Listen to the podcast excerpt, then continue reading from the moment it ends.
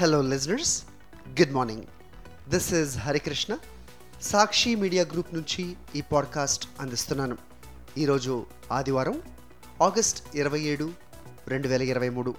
వార్తల ప్రపంచంలోకి వెళ్ళే ముందు హెడ్లైన్స్ చంద్రుడిపై ల్యాండర్ దిగిన ప్రాంతాన్ని శివశక్తిగా పిలుద్దామన్న ప్రధాని మోదీ. ఆదిత్య ఎల్ వన్ ప్రయోగం సెప్టెంబర్ రెండున జరిగే ఛాన్స్. ఆంధ్రప్రదేశ్లో గ్రామ సచివాలయాల్లోనూ ఓపెన్ స్కూల్ అడ్మిషన్లు.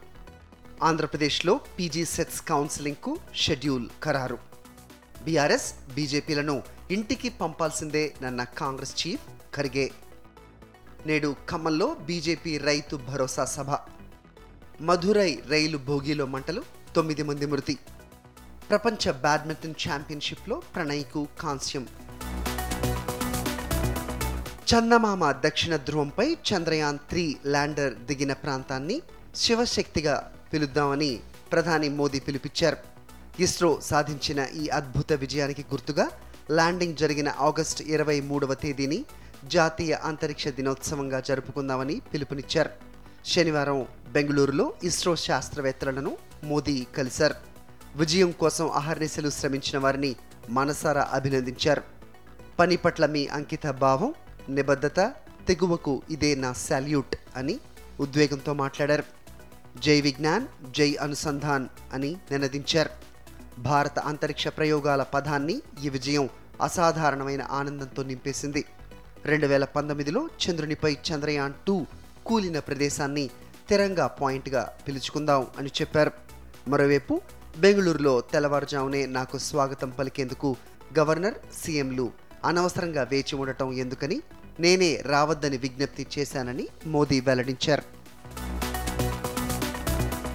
అంతరిక్ష వాతావరణం భూ వాతావరణంపై సూర్యుడిలోని మార్పులు ఎలాంటి ప్రభావం చూపుతాయని తెలుసుకునేందుకు చేపట్టే ప్రతిష్టాత్మక ఆదిత్య ఎల్ వన్ ఉపగ్రహ ప్రయోగం వచ్చే నెల రెండున జరిగే అవకాశం ఉంది. శ్రీహరికోట నుంచి పిఎస్ఎల్వి సి ఫిఫ్టీ సెవెన్ వాహన నౌక ద్వారా ఈ ప్రయోగం చేపట్టనున్నారు.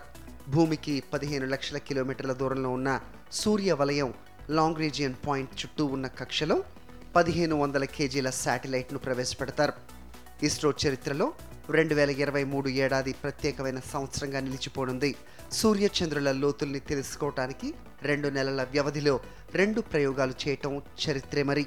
రెండు వేల ఇరవై నాలుగు చివరి నాటికి అంతరిక్షంలోకి మనుషుల్ని పంపి భారతీయుల మరో స్వప్నాన్ని తీర్చాలని ఇస్రో లక్ష్యంగా నిర్ణయించుకుంది. చదువు పట్ల ఆసక్తి ఉండి బడికి వెళ్ళి చదువుకోలేని వారి కోసం ఆంధ్రప్రదేశ్ రాష్ట్ర ప్రభుత్వం ప్రత్యేక చర్యలు చేపడుతోంది. గ్రామ వార్డు సచివాలయాల్లో ఓపెన్ స్కూల్ ద్వారా పదవ తరగతి ఇంటర్మీడియట్లో చేరే అవకాశాన్ని అందిస్తోంది. పరీక్ష ఫీజులను ఇక్కడే చెల్లించే ఏర్పాట్లు చేస్తోంది. వచ్చే వారం నుంచే ఈ సేవలు అందుబాటులోకి రానున్నాయి. ఈ మేరకు గ్రామ వార్డు సచివాలయాల శాఖ ఆంధ్రప్రదేశ్ సార్వత్రిక విద్యాపీఠం మధ్య అవగాహన కుదిరింది. ఓపెన్ స్కూల్ విధానంలో పది ఇంటర్ ప్రవేశాల పరీక్ష ఏటా నవంబర్ నెలాఖరు వరకు కొనసాగుతోందని AP open school society director Srinivasareddy తెలిపారు.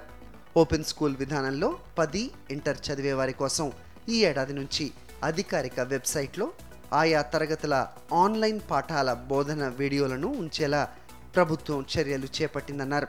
ఇంటర్లోపు చదివిన వారందరినీ ఓపెన్ స్కూల్ ద్వారానైనా చదువుకునేలా ప్రోత్సహించడానికి అవకాశం ఉంటుంది అన్నారు. ఆంధ్రప్రదేశ్ ప్రభుత్వం రాష్ట్రంలో ఉన్నత విద్యా కోర్సుల్లో రెండు వేల ఇరవై మూడు ఇరవై నాలుగు విద్యా సంవత్సరానికి సంబంధించిన ప్రవేశాల కౌన్సిలింగ్కు షెడ్యూల్ ఖరారైంది. సెప్టెంబర్ మొదటి వారంలో ప్రవేశాలు ప్రారంభించనున్నట్లు ఆంధ్రప్రదేశ్ ఉన్నత విద్యా మండలి కార్యదర్శి నజీర్ అహ్మద్ ఓ ప్రకటనలో తెలిపారు. వచ్చే నెల ఆరవ తేదీన ఐసెట్ పదకొండవ తేదీన ఎంఏ ఎంకామ్ కోర్సులకు సంబంధించిన పీజీ సెట్ పదిహేడవ తేదీన పీసెట్ ఇరవై ఆరవ తేదీన లాసెట్ ముప్పైవ తేదీన ఎడ్సెట్ కౌన్సిలింగ్ నిర్వహించనున్నట్లు పేర్కొన్నారు. తెలంగాణలోని బీఆర్ఎస్ దేశంలోని బీజేపీ రెండు ఒక్కటేనని ఆ రెండు పార్టీలను ఇంటికి పంపించాల్సిన సమయం ఆసన్నమైందని కాంగ్రెస్ పార్టీ అధ్యక్షుడు మల్లికార్జున ఖర్గే వ్యాఖ్యానించారు. శనివారం చేవెళ్ళలో కాంగ్రెస్ ప్రజా గర్జన సభలో ఖర్గే ప్రసంగించారు. అన్ని వర్గాల ప్రజల పోరాటాల ఫలితంగా సోనియా గాంధీ తెలంగాణ ఇచ్చారని గుర్తు చేశారు. ప్రత్యేక రాష్ట్రం ఇస్తే టీఆర్ఎస్ను కాంగ్రెస్లో విలీనం చేస్తామని చెప్పి తర్వాత మాట మార్చారని విమర్శించారు. తాము ఇచ్చిన ప్రతి ఒక్క హామీని అధికారంలోకి వచ్చాక అమలు చేసి తీరతామని చెప్పారు. కాంగ్రెస్ ప్రభుత్వం పారిశ్రామిక విధానంతో ఎన్నో పరిశ్రమలను నెలకొల్పి కోట్ల మందికి ఉపాధి కల్పించింది. దేశానికి కంప్యూటర్ పరిజ్ఞానాన్ని తెచ్చింది. మరి మోదీ ప్రభుత్వం కేసీఆర్ ప్రభుత్వం పేదలకు ఏం చేశాయని నిలదీశారు. తెలంగాణలో బీజేపీ అగ్రనేత అమిత్ షా పాల్గొనే భారీ బహిరంగ సభకు సర్వం సిద్ధమైంది. ఖమ్మం పట్టణంలో రైతు గోస బీజేపీ భరోసా పేరిట జరిగే ఈ సభలో రైతుల సమస్యలను అమిత్ షా ప్రస్తావించడంతో పాటు పరిష్కారానికి బీజేపీ ఏం చేయనుందో వెల్లడిస్తారు. సభ అనంతరం ఖమ్మంలో బీజేపీ రాష్ట్ర స్థాయి కోర్ కమిటీ సమావేశంలో అమిత్ షా మాట్లాడతారు. ఎన్నికల కార్యాచరణపై దిశానిర్దేశం చేయనున్నారు. రాష్ట్రంలో పార్టీ అధికారంలోకి వచ్చిన వెంటనే రైతుల ఇబ్బందులు తొలగించే విధంగా సభలో పార్టీ రైతు భరోసా ప్రకటన చేయనుందని పార్టీ రాష్ట్ర ప్రధాన కార్యదర్శి గుజుల ప్రేమేందర్ ప్రకటించారు.